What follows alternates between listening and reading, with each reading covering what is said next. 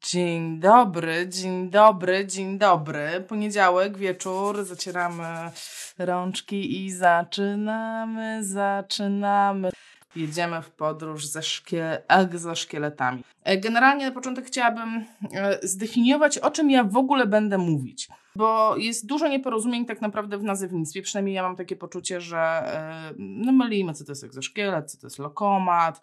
Wszystko wrzucamy do jednego worka i nie ukrywam, że ja też to robiłam. I chciałabym zdefiniować, o czym ja będę mówić. Bo jak sobie definiujemy, jak, jak sobie wpiszecie w internet, co to jest w ogóle egzoszkielet, no to wychodzi, że, jest, e, że to jest coś, co jest na zewnątrz ciała, co porusza tym ciałem. Tak, e, w, taka ogólna definicja. Ale na przykład jak piszemy definicję lokomatu, to jest automatyczne urządzenie do nauki chodzenia. Więc tak jakby egzoszkielet wpisuje się również w definicję lokomatu. Więc chciałam Wam pokazać, o czym ja będę mówić, a na początek pokażę Wam, o czym ja nie będę mówić. To, co tutaj zobaczycie, o, pyk, y, to jest lokomat. Y, Jak dla mnie. I to jest urządzenie, o którym ja nie będę mówić. To nie jest tam, bardzo pani była miła. To jest na targach, to jest nagrane na legalu, pani się zgodziła, także żeby nie było, że ja tam ludzi potajemnie nagrywam. Pani jak najbardziej y, wiedziała, y, co się będzie działo. I drugi film to też jest jakaś tam forma, jak dla mnie, lokomatu. I podkreślam, to są urządzenia, o których ja nie będę mówić. Do nich się nie będę dzisiaj odnosić. Także to, o czym ja będę mówić, to będą egzoszkielety, czyli coś, co możecie na siebie założyć, może nie na siebie, na pacjenta, i to coś sprawi, że ten pacjent wstanie, będzie mógł chodzić, będzie mógł robić kroki. e, No i docelowo, no tak, mamy taką nadzieję, że jemu się od tego polepszy. No, Dojdziemy do tego no, później, jak to jest z tym polepszaniem się, w czym mu się polepszy, a w czym mu się nie polepszy, a w czym mu się pogorszy. Więc jeżeli mówimy o egzoszkielecie, ja muszę wam powiedzieć, że byłam szalenie ciekawa, z czym to się je. I pierwszy raz egzoszkielet zobaczyłam w zeszłym roku, znaczy nie zobaczyłam, tak po prostu dotknęłam namacalnie, weszłam w ten egzoszkielet, dałam się zapiąć i, i postawić. To było w zeszłym roku w Birmingham na e, takich targach, które się nazywają Neurokonwencja. Notabene ja Wam bardzo polecam e, jechać na te targi, one są za darmo. Tam można pojechać absolutnie za darmo, więc jak dobrze się obczai tam bilety do Birmingham e, wcześniej, to można za jakieś naprawdę niewielkie pieniądze bardzo fajną imprezę taką neurologiczną zaliczyć. I na tych targach, słuchajcie, były wystawiane egzoszkielety. I to był egzoszkielet firmy Vandercraft. I ja Wam pokażę, jak on wygląda. To jest takie urządzenie, dosyć duże. Ono takie było strasznie masywne. Muszę zobaczyć, ono jest posadzone na takim jakby wózku, specjalnie spowa- spowalniam, e, takim specjalnym wózku, z którego się wstawało. E, No generalnie jest duże. No ale, m, prawda, no problem, duże, małe, to w ogóle bez znaczenia. Ja się dałam w to zapiąć i to, wy, i to wyglądało tak. Już po zainstalowaniu tego urządzenia, jak widzicie, ja dosyć dużo wysiłku włożyłam w to, to trzeba było tak szarpnąć, żeby to wstało. Ogólnie muszę powiedzieć, że te wrażenia pierwsze nie były dla mnie pozytywne. Ja byłam bardzo ciekawa, byłam e, zainteresowana tym, żeby to e, wypróbować, żeby w ogóle poczuć, e, czy, czy, czy, czy ta cała kwestia egzoszkieletów to jest hype tylko, czy to jest rzeczywiście takie fajne. Ale jak widzicie, no, no to chyba nie był najlepszy pierwszy kontakt z egzoszkieletem, jaki mogłabym mieć. E, Pokażę Wam jeszcze filmik, jak ja idę. Zwróćcie uwagę, że idąc, e, strasznie to urządzenie tak kołysze na boki, nie? E, Tak jakby mm, przerzuca mnie z lewa na prawo, nie ma tego takiego miękkiego obciążenia nogi, tylko jest takie po prostu trach, trach, trach, trach, trach, trach, trach. Zobaczmy to jeszcze raz. E, Nie było to przyjemne, mówię wam od razu. Nie było to przyjemne, poza tym pozycja cały czas była taka pochylona do przodu. No ja nie byłam najszczęśliwsza z tego. Jeszcze wam pokażę jeden filmik z tego egzoszkieletu. Od boku kręcona. Zobaczcie, ile ja muszę włożyć energii w to, żeby go w ogóle ruszyć, tak? Bo on reagował na takie coś, że trzeba było tak jakby szarpnąć nim i on wtedy startował. Mnie się nie podobał wzorzec schodu i ja generalnie muszę wam powiedzieć, że ja po tej neurokonwencji byłam na nie. Wydawało mi się, że to jest po prostu totalnie już mówię, kat, kat, wyłączcie, to już nie chcę więcej, zdej- zdejmijcie mnie z tego. E, A, i zwróćcie uwagę, że w tym egzoszkielecie jedzie się w takiej bramie, że dwóch mężczyzn ciągnie bramę za mną, e, bo ja muszę być podczepiona nad tym. Jeden z nich tam steruje tym, co tam się dzieje, niby ja tam mam to sterowanie w ręku, ale on mi tam mówi. No, no przyznam, że dosyć dużo zachodu jak na niefunkcjonalne chodzenie. E, I to był mój pierwszy kontakt z egzoszkieletami i tak jak wam powiedziałam, ja byłam ogólnie na nie. I tutaj muszę powiedzieć, że mm, no, muszę, muszę podziękować osobom, które zmieniły moje zdanie, ponieważ E, ponieważ najgorzej to się zafiksować, najgorzej mieć pierwsze doświadczenie i nic, e, i nic to, potem z tego nie wynika, jeśli nie wiesz, że może być w jakiś sposób inaczej. Więc teraz pozwólcie, że pokażę Wam mój drugi raz z egzoszkieletami. E, drugi raz w ogóle wiąże się z taką historią, czekajcie, zrzucę się, troszkę poopowiadam. Drugi raz wiąże się z taką historią, że pojechałam na targi do Łodzi i generalnie już omijałam szerokim łukiem egzoszkielety, bo to się, a egzoszkielety. I zaczepił mnie, e, zaczepił mnie e, człowiek, e, przedstawiciel Technomexu. I mówi, pani Anna, tak, to ja, już tak po prostu na tym zgonie totalnie po całym dniu chodzenia po tych targach. I mówi, pani co, bo pani tak o tych egzoszkieletach powiedziała, a pani spróbuje nasz. I teraz muszę Wam powiedzieć jedną rzecz, bo w większości pewnie znacie mnie albo z internetu, albo z kursów, jak bywacie. I, I, zarówno tutaj, jak i na szkoleniach ja jestem w 100% dla Was, czyli 100% moich działań jest nakierowanych na Was, ponieważ no, Wy jesteście w tym wszystkim najważniejsi, więc e, dbam o to, żeby było miło, żeby było fajnie, żeby sposób podawania wiedzy był e, czytelny, więc generalnie jest to takie bardzo nabuzowane pozytywnymi emocjami. Ale jeżeli zetknęliście się kiedyś ze mną, że tak powiem, w takich biznesowych kontaktach, to ja się troszeczkę nie to, że jeżę, ale ja mm, mm, wydziwiam, marudzę, e, wymyślam. Po prostu, nie chcę powiedzieć gwiazdorze, ale generalnie szukam dziury w całym, dlatego że wiem o tym, że na jakimś etapie przyjdę tutaj przed Was i będę chciała Wam opowiedzieć, e, e, będę Wam chciała powiedzieć po prostu prawdę. Będę liczyła się z tym, że wy uwierzycie w to, co ja mówię, więc generalnie jestem na nie i nie współpracuję z żadną marką, tak, żeby to było jasne, a dlatego tak o tym mówię intensywnie, ponieważ będę wam mówiła teraz o firmie, która bardzo mi pomogła e, i która bardzo profesjonalnie podeszła do, e, do tematu informowania mnie o tym, co robią, jakie mają funkcje ich urządzenia i tak dalej, a nie mamy żadnej współpracy, tak, więc to wszystko, co mówię jest po prostu prawdą. Więc wracając do tej historii troszeczkę przydługiej. Chodzi mi o Technomex. E, I faceci z Technomexu po prostu zaprosili mnie na swoje stoisko i tutaj muszę szczególnie podziękować. Pan Grzegorz Boczula po prostu znosił dzielnie moje wydziwiania, moje mm, pytania, moje drążenia i już Wam pokazuję film, e, jak wyglądał jak wyglądało moje drugie podejście do egzoszkieletu. To jest szkielet, który nazywa się Exo. E, ja w nim siedzę, to jest pan Grzegorz. E, I to jest bardzo długi film, więc ja będę troszeczkę skakać. O, chciałam, żebyście zaczęli, jak wygląda wstawanie. Że ono jest zupełnie inne e, w stosunku do tego, które było w tym pierwszym egzoszkielecie, które Wam pokazywałam. Ono jest spokojne. Ono jest tak jakby bezpieczne, dające takie poczucie komfortu. I już samo to było dla mnie takie, hu, dobra, no y, ja, ja się bałam, że to urządzenie, urządzenie będzie mnie szarpać. Ono mnie nie szarpało i to już było, to już było fajne. E, bardzo dużo pan Grzegorz mi tłumaczył.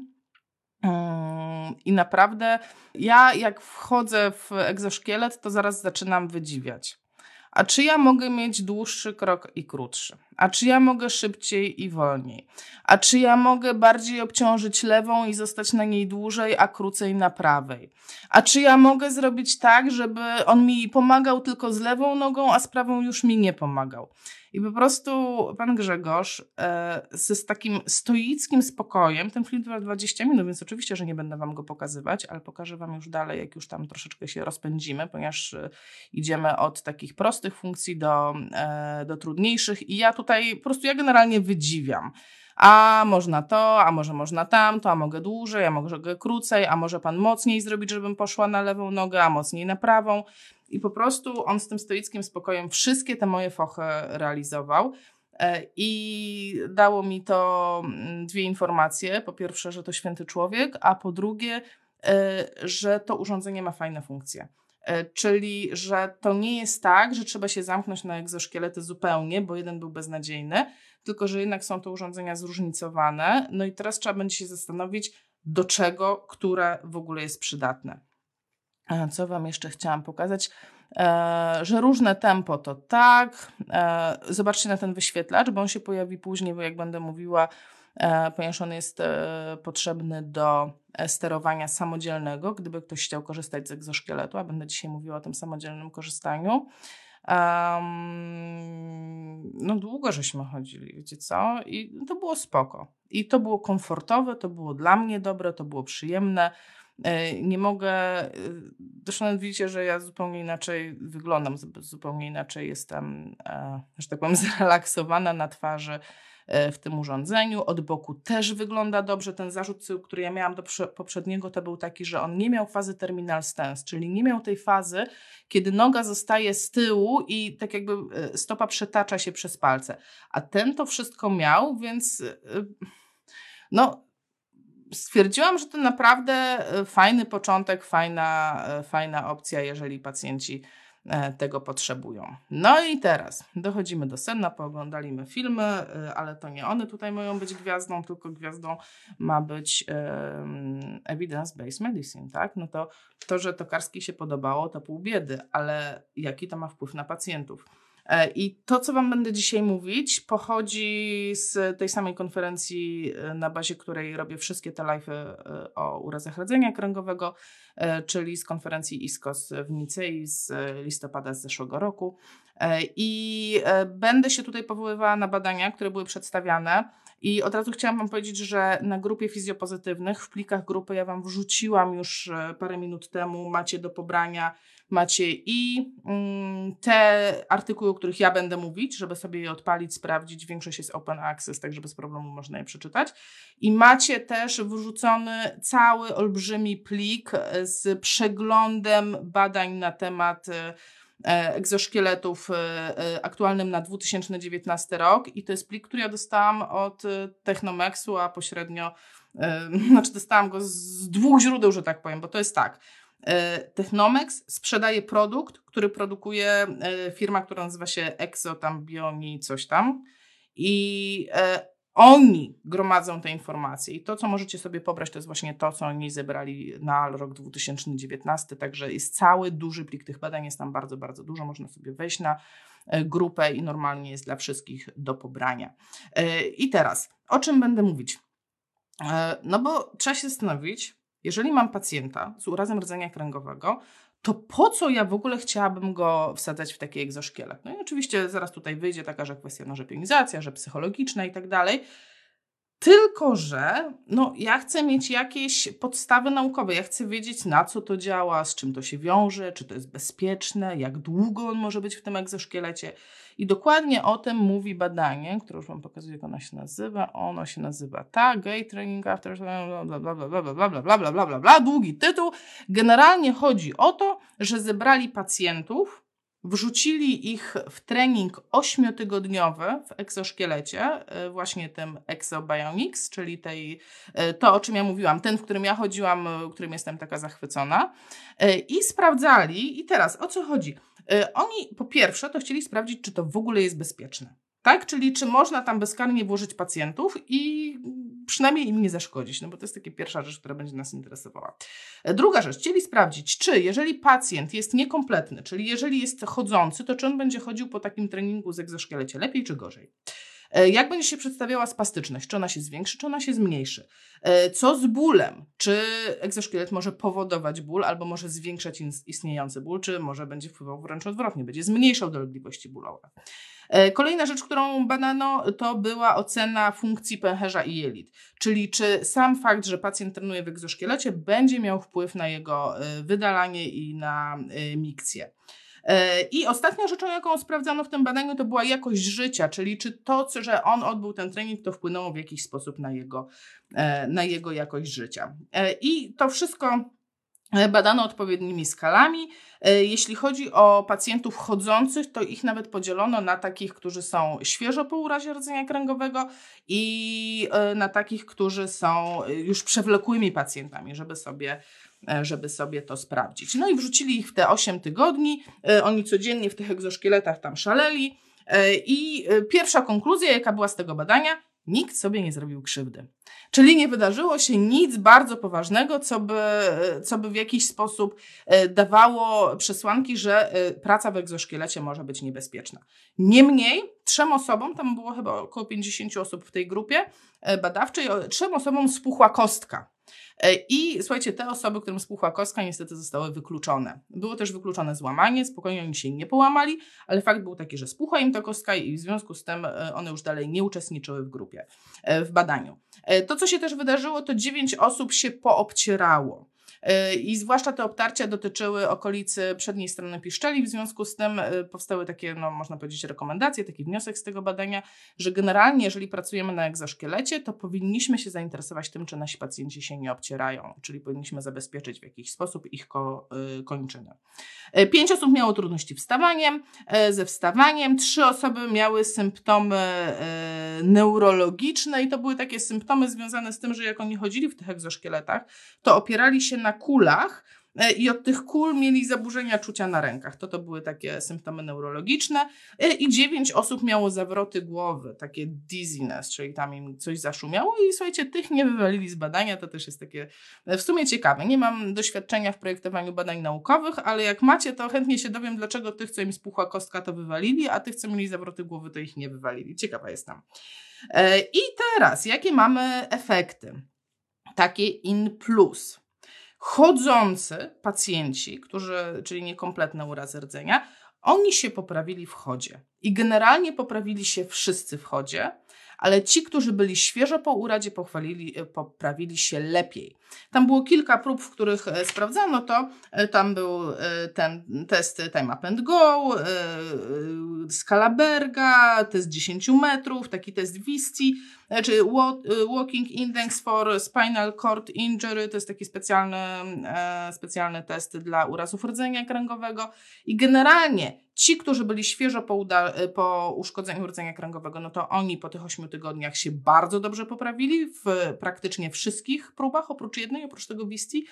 A ci, którzy już dawno mieli uraz, czyli chronicy, oni się też poprawili, ale tylko w dwóch próbach. Oni nie byli, tak, e, oni nie byli tacy spektakularni. E, I dwie osoby, które były niechodzące z kompletnym uszkodzeniem, e, zgłosiły taką sub, subiektywną poprawę równowagi w siadzie. E, I ta równowaga od początku nie była badana, dlatego to jest subiektywna ocena. Oni nie byli w stanie tego sprawdzić, no bo nikt tego nie zmierzył przed, no bo nie było tego w konstrukcji badania, ale zostało ujęte w e, efektach, że rzeczywiście trening chodu może poprawić równowagę i to jest coś pewnie, co dalej można by, e, można by badać. E, I statystycznie oni się też interesowali tym, e, w jaki sposób zmienia się tętno i ciśnienie krwi w momencie, kiedy człowiek zaczyna chodzić w tym egzoszkielecie. I okazało się, że zasadniczo tętno to niewiele co rośnie, bo tam chyba 15 do 20%, a ciśnienie to praktycznie w ogóle się nie zmienia. I to jest zarąbisty wniosek, ponieważ to jest wniosek, który tak naprawdę nas interesuje w terapii, e, ponieważ to nam daje odpowiedź na pytanie, czy to jest bezpieczne tak, wychodzi na to, i to jest, e, to jest w konkluzjach w tym badaniu, że e, taka interwencja jest bezpieczna dla wszystkich odcinków e, uszkodzenia i dla pacjentów i świeżych, i przewlekłych. Także generalnie sama interwencja jako taka jest bezpieczna. Co się nie zmieniło, na co nie miało wpływu zupełnie to, że pacjenci chodzili w egzoszkielecie, to na przykład był ból. E, tam były takie podane mm, statystyki, że mniej więcej 50 osób przed tym treningiem na EXO odczuwało ból, ale to nic się nie zmieniło. Czy oni chodzili, czy nie chodzili, to nie miało żadnego znaczenia. E, jeśli chodzi o spastyczność, to ona po tym treningu spadała, ale ona spadała tylko na chwilę, czyli nie był to efekt trwały. Tuż po treningu, kiedy schodzili z EXO, było spoko, było lepiej, a później e, no to wszystko wracało do tego, co było wcześniej. E, I teraz ciekawostka, słuchajcie, bo jeśli chodzi o jakość życia, to w kwestionariuszu jakości życia wszystko zależało od tego, czy to jest pacjent świeży, czy to jest pacjent przewlekły.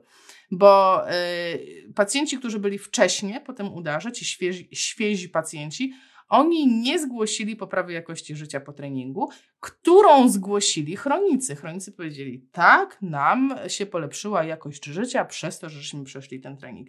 No, zastanawiam się nad tym zjawiskiem, może trzeba doczytać, może, może trzeba się jakoś głębiej zastanowić, że osoby, które jednak dawno, dawno nie chodzą, y, czerpią dużo więcej zadowolenia z samego faktu, że chodziły, no bo tam, tak jak widzicie, nie było jakiegoś przełożenia nie wiadomo jakiego e, na, zwłaszcza u chroników, na przykład na jakość chodu, czy na jakieś inne funkcje.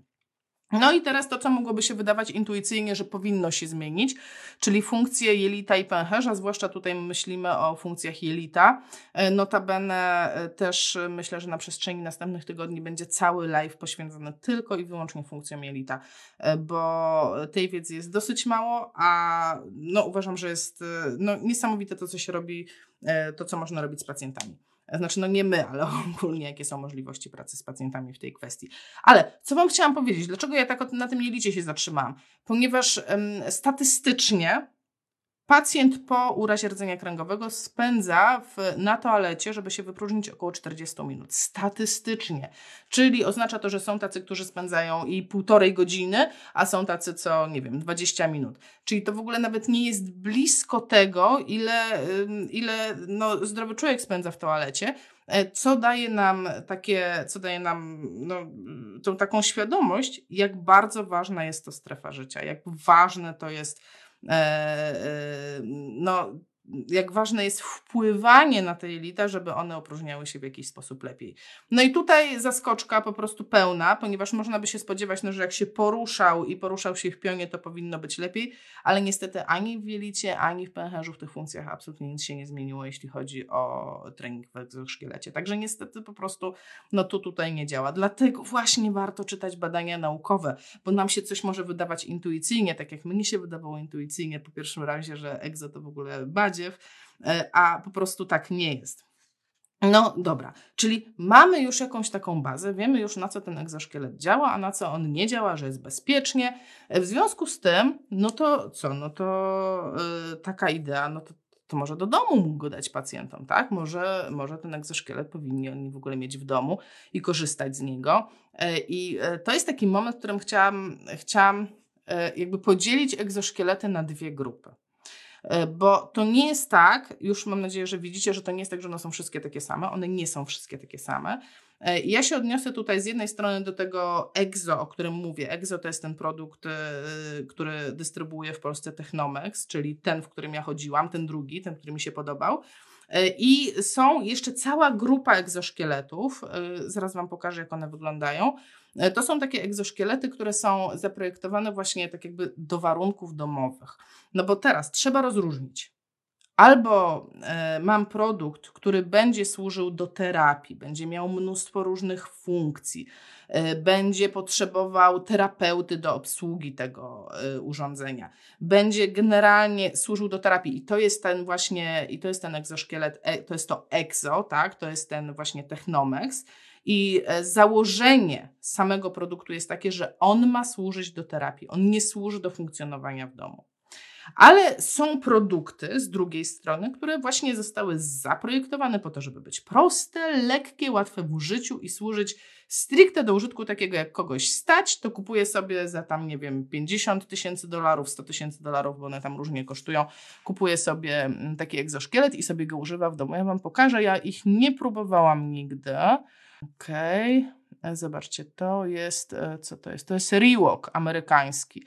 Rewalk i zobaczcie, oni po prostu, oni go nawet tak e, reklamują, pokazują, że jest lekki, pójdziesz na zakupy, możecie sobie wejść na stronę, odpalić filmik tutaj i na tym filmiku ten pan chodzi na zakupy i z tą panią i ona tak fajnie jeść ten koszyczek, oni są tacy szczęśliwi, w ogóle tak, no dużo grania na emocjach bym powiedziała, ale nas interesuje produkt i do czego ten produkt można użyć. I tak jak widzicie, to jest, to jest to jest lekkie, to jest małe e, i to można używać w domu. E, drugi, który jest, bo Rewalk jest niedostępny, ten, który Wam pokazuję, on jest niedostępny w Polsce z tego, co widziałam, nie widziałam dystrybucji na Polskę. E, w Polsce jest dostępny Freewalk, tajwański, tajwański egzoszkielet, tajwański, z Tajwanu. Kiedyś miałam psa Tajwanka, nazwałam psa Tajwanek kiedyś, niesamowite, teraz mi się przypomniało. E, I to jest e, egzoszkielet, na przykład, e, to jest taka historia, którą usłyszałam już właśnie wtedy na tych targach, że to że ktoś poszedł do ślubu w tym egzoszkielecie, że kupił sobie i poszedł do ślubu. To jest też taka opcja i to jest lekkie, to jest takie spoko do założenia. Jak chodziła taka miła pani po targach, to ona sobie ona ten egzoszkielet, słuchajcie, wyprowadzała, no tak jak niemalże jak zwierzątko. Ona tak sobie pyk, pyk, pyk szła i po prostu niemalże, nie, nie na smyczy, ale tak bezproblemowo go wyprowadzała. E, pokażę Wam jeszcze jeden. E, on się nazywa chyba Feniks, żebym nie skłamała. Generalnie, jak sobie wpiszecie egzoszkielety, to naprawdę nie jest problem znaleźć ich. Jest po prostu full. E, I dla mnie to wszystko jest taka grupa tych, tych egzoszkieletów E, tu jest, tych egzoszkieletów takich e, w cudzysłowie domowych. Dobrze, chodź tu Asiu. E, coś mi się odpaliło, nie wiem co to było coś dziwnego. Dobrze, więc mamy ten, mamy egzoszkielet do terapii i mamy egzoszkielet do chodzenia do domu. No i teraz pytanie, no bo następne co nas interesuje, czy w domu egzoszkielet spełni swoje funkcje? Jakie będzie miał zastosowanie w domu? Znowu, czy będzie bezpieczny? E, no bo to jest to chyba tak najczęstsza forma reklamowania egzoszkieletów, że będziesz normalnie żył w tym egzoszkielecie, tak jak żyłeś kiedyś. E, I myślę, że wiele osób tak postrzega to, że jak już zbiorę sobie te 100 tysięcy dolarów, to sobie go kupię, to już będę normalnym człowiekiem. No i teraz następne badanie, e, gdzie zastanawiamy się, czy tak będzie na pewno. I struktura badania była taka. Najpierw nauczono pacjentów, przepuszczono ich przez 8-tygodniowy trening e, umiejętności użytkowania tego egzoszkieletu. Po tych 8 tygodniach zrobili im egzamin. Ja wam pokażę. E, e, to jest chyba to. Chodzi o to, dlaczego tak się zastanawiam, ponieważ nie mam źródła dla Was. To, co było pokazane, było pokazane po prostu na wykładzie i nie było podane źródło, nie był podany artykuł, więc ja nie wiem, czy on jest y, nieopublikowany, czy po prostu ja go jeszcze, ja go jeszcze nie mam ale to jest właśnie, tak się nazywał wykład, tak się nazywał wykładowca, więc to, co będę Wam mówić, to jest dokładnie z tego, co tutaj Wam, co tutaj wam linkuję. Jak znajdziecie artykuł, to chętnie przygarnę, chętnie się dowiem, gdzie on jest, bo mnie się nie udało znaleźć takiego artykułu, artykułu, żeby podać Wam takie źródło, więc jedyne źródło, jakie Wam mogę dać, to jest e, wykład na tej konferencji. Więc co oni zrobili? Wrzucili tych pacjentów właśnie w te 8 tygodni, po 8 tygodniach zrobili im egzamin z tego egzoszkieletu, czyli tak, czy umieją chodzić, łapać równowagę, chodzić po różnych powierzchniach, pokonywać tam, nie wiem, progi, nie progi. E, I tym osobom, które zdały ten egzamin, ich było 15, e, zaproponowano egzoszkielet na dwa tygodnie do domu. I 14 osób z nich zgodziło się i wzięło go do domu. I oni mieli za zadanie zapisywać sobie, co będą robić z tym egzoszkieletem, czyli gdzie będą go z niego korzystać, ile będą z niego korzystać, jak to będzie wyglądało. E, I teraz pokażę Wam, jak wyglądają tak w skrócie wyniki. E, gdzie używali egzoszkieletu. I mówię, nie mam źródła, bardzo e, czuję się nie, trochę nie, niedobrze się z tym czuję, że po prostu pokazuję Wam slajd, który ktoś zrobił. Jeśli znajdziecie źródło, e, z chęcią podlinkuję, bo po prostu go nie mam. Ale to, co jest bardzo interesujące w tym, co tutaj pokazują, że najwięcej egzoszkielety, które były w użytku domowym, były używane na zewnątrz. E, tylko 5% czasu egzoszkielety u tych ludzi były używane w domach. Pozostałe to było na zewnątrz. E, indoor at location to oznacza, że na przykład garaż, że oni gdzieś byli pod dachem, ale to nie był dom. E, outdoor and indoor, nie mam pojęcia, co to konkretnie, precyzyjnie oznaczało. To, co jest dla mnie do wyciągnięcia z tego wykresu, to jest to, że tylko 5% użytkowania było w domu. Czyli to nie jest tak, że zapakujesz się w egzoszkielet i funkcjonujesz w tym egzoszkielecie. E, drugą rzecz, którą chciałam Wam pokazać, e, po co oni, do czego oni używali te egzoszkielety w domu, w warunkach tych domowych. E, I to były mm, w 74% to był indywidualny trening, czyli coś, co jest ćwiczeniem, a nie życiem. A jeśli chodzi o samo, e, samą partycypację, uczestniczenie w życiu, w społeczeństwie, to zobaczcie, to jest tylko 5%, tylko 5% e, było używane tak faktycznie do partycypacji. E, bo training and social event e, to no jest takie pół na pół, bym powiedziała. E, więc to nie jest takie optymistyczne, że nawet jakby była kasa miliony monet w NFZ i każdy para by dostał ten egzoszkielet, to nie jest tak, że one są takie super do używania. I to, co opisywali ci pacjenci, którzy dostali, jeśli się wyciągnie tak zwane user experience, co oni mówią na temat użytkowania tego samodzielnego, to tam padały takie rzeczy, no jest, no pomimo tego, że jest lekki, jest na tyle ciężki, że nie jestem w stanie go samodzielnie włożyć do samochodu, więc nigdzie go nie przetransportuję.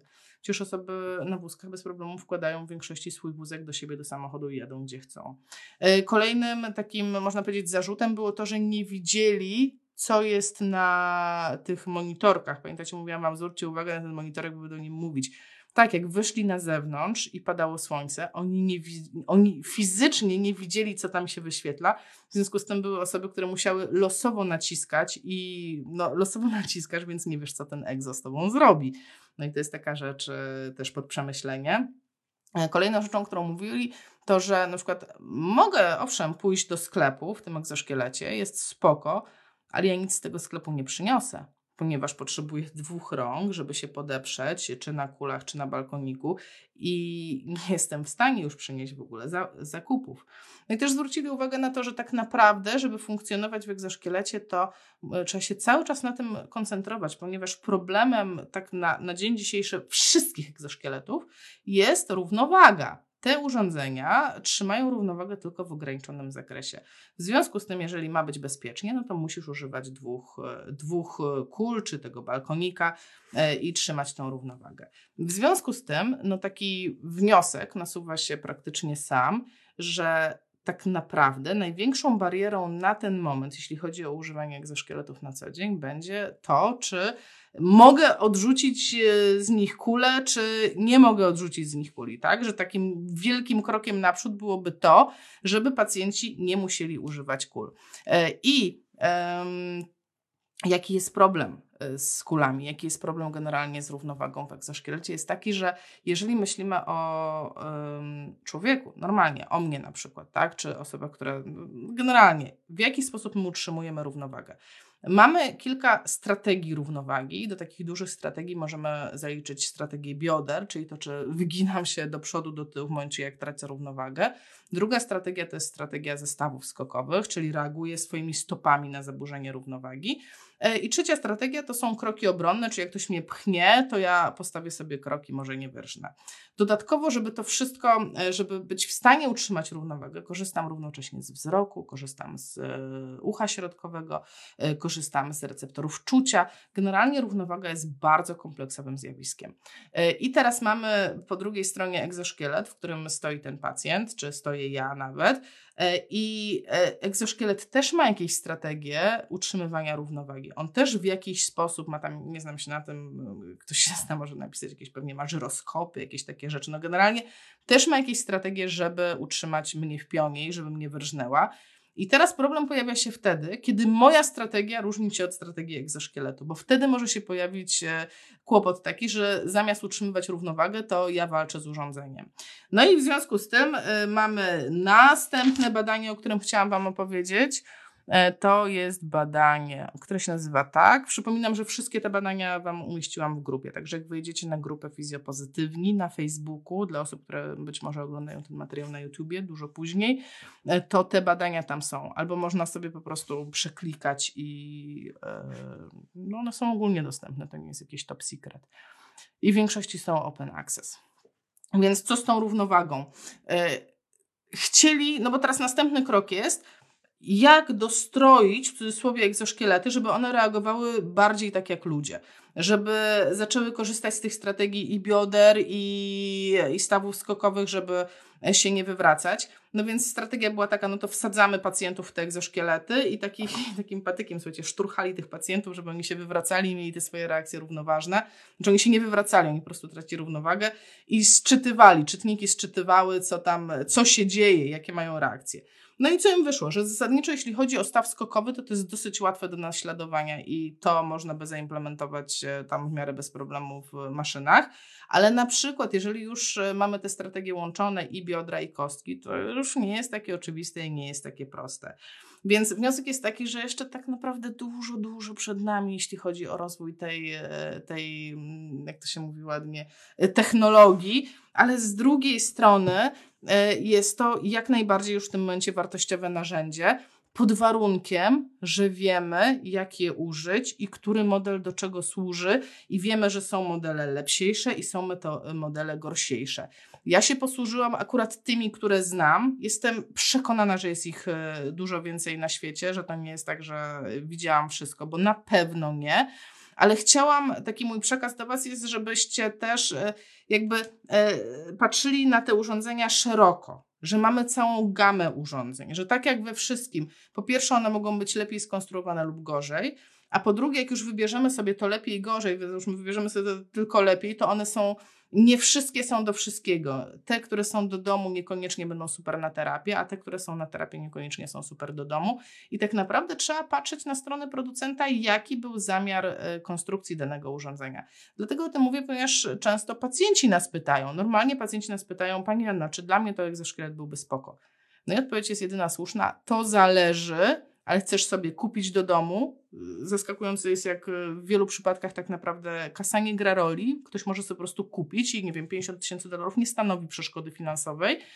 Y, I teraz to, co bym chciała, żebym i ja, i żebyście wy byli w stanie teraz odpowiedzieć rzetelnie na takie pytanie, ok, zależy do czego ci to jest potrzebne. W tym i w tym będzie ci lepiej, a w tym i w tym nie uzyskasz poprawy, e, ale jeżeli chcesz, nie wiem, chodzić na zewnątrz, to e, z tej gamy egzoszkieletów lekkich, malutkich, a jeżeli chcesz rzeczywiście poprawiać e, się terapeutycznie, no to może nie warto tego kupować do domu, bo to może być nieopłacalne, tylko pójść generalnie, nie wiem, wykupić sobie gdzieś jakiś turnus egzoszkieletowy. I chciałam wam powiedzieć też też taką rzecz, taką e, z targów, z konferencji, gdzie ciągle się powtarza tak naprawdę ten sam schemat, e, że najtrudniejszym pytaniem, jakie można zadać na targach, e, jeśli chodzi o jakieś ciekawe sprzęty, to jest ile ten sprzęt kosztuje. Po prostu uzyskanie odpowiedzi na to, ile to kosztuje, jest jest trudniejsze niż uzyskanie, nie wiem, wydębienie najbardziej pożądanej maskotki na targach, gdzie trzeba się odstać, spełnić jakieś, nie wiem, zrobić 20 przysiadów i tak dalej. E, kasa stanowi jakiś kłopot, więc jak wiecie, macie dane, ile co kosztuje, to spokojnie możecie wpisywać. E, I to jest, e, i to jest to. Mam nadzieję, że, e, że, Wam się to po prostu przyda. Przeczytam komentarze.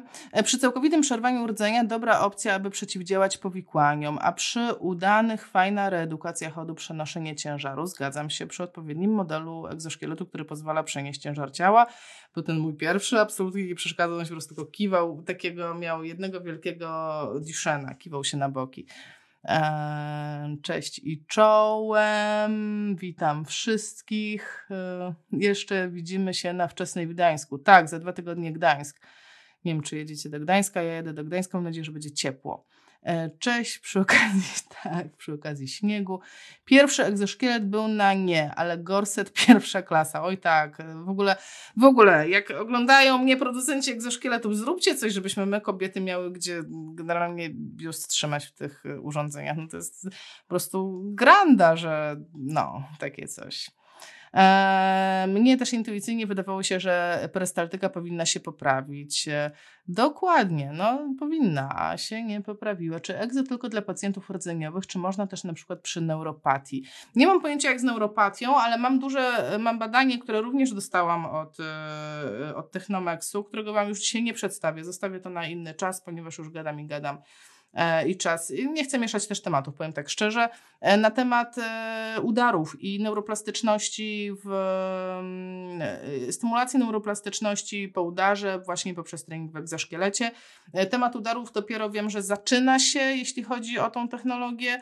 E, Ale też, o ile się nie mylę, wrzuciłam Wam to w plikach do grupy, także spokojnie można sobie przeczytać. Także, jak macie szansę, jak będziecie na jakichś targach i będą egzoszkielety, pakujcie się i próbujcie. Niezapomniane wrażenie. Tymczasem pozdrawiam serdecznie. Za tydzień mnie nie ma, przypominam. Widzimy się za dwa tygodnie. Buziaki. Mua!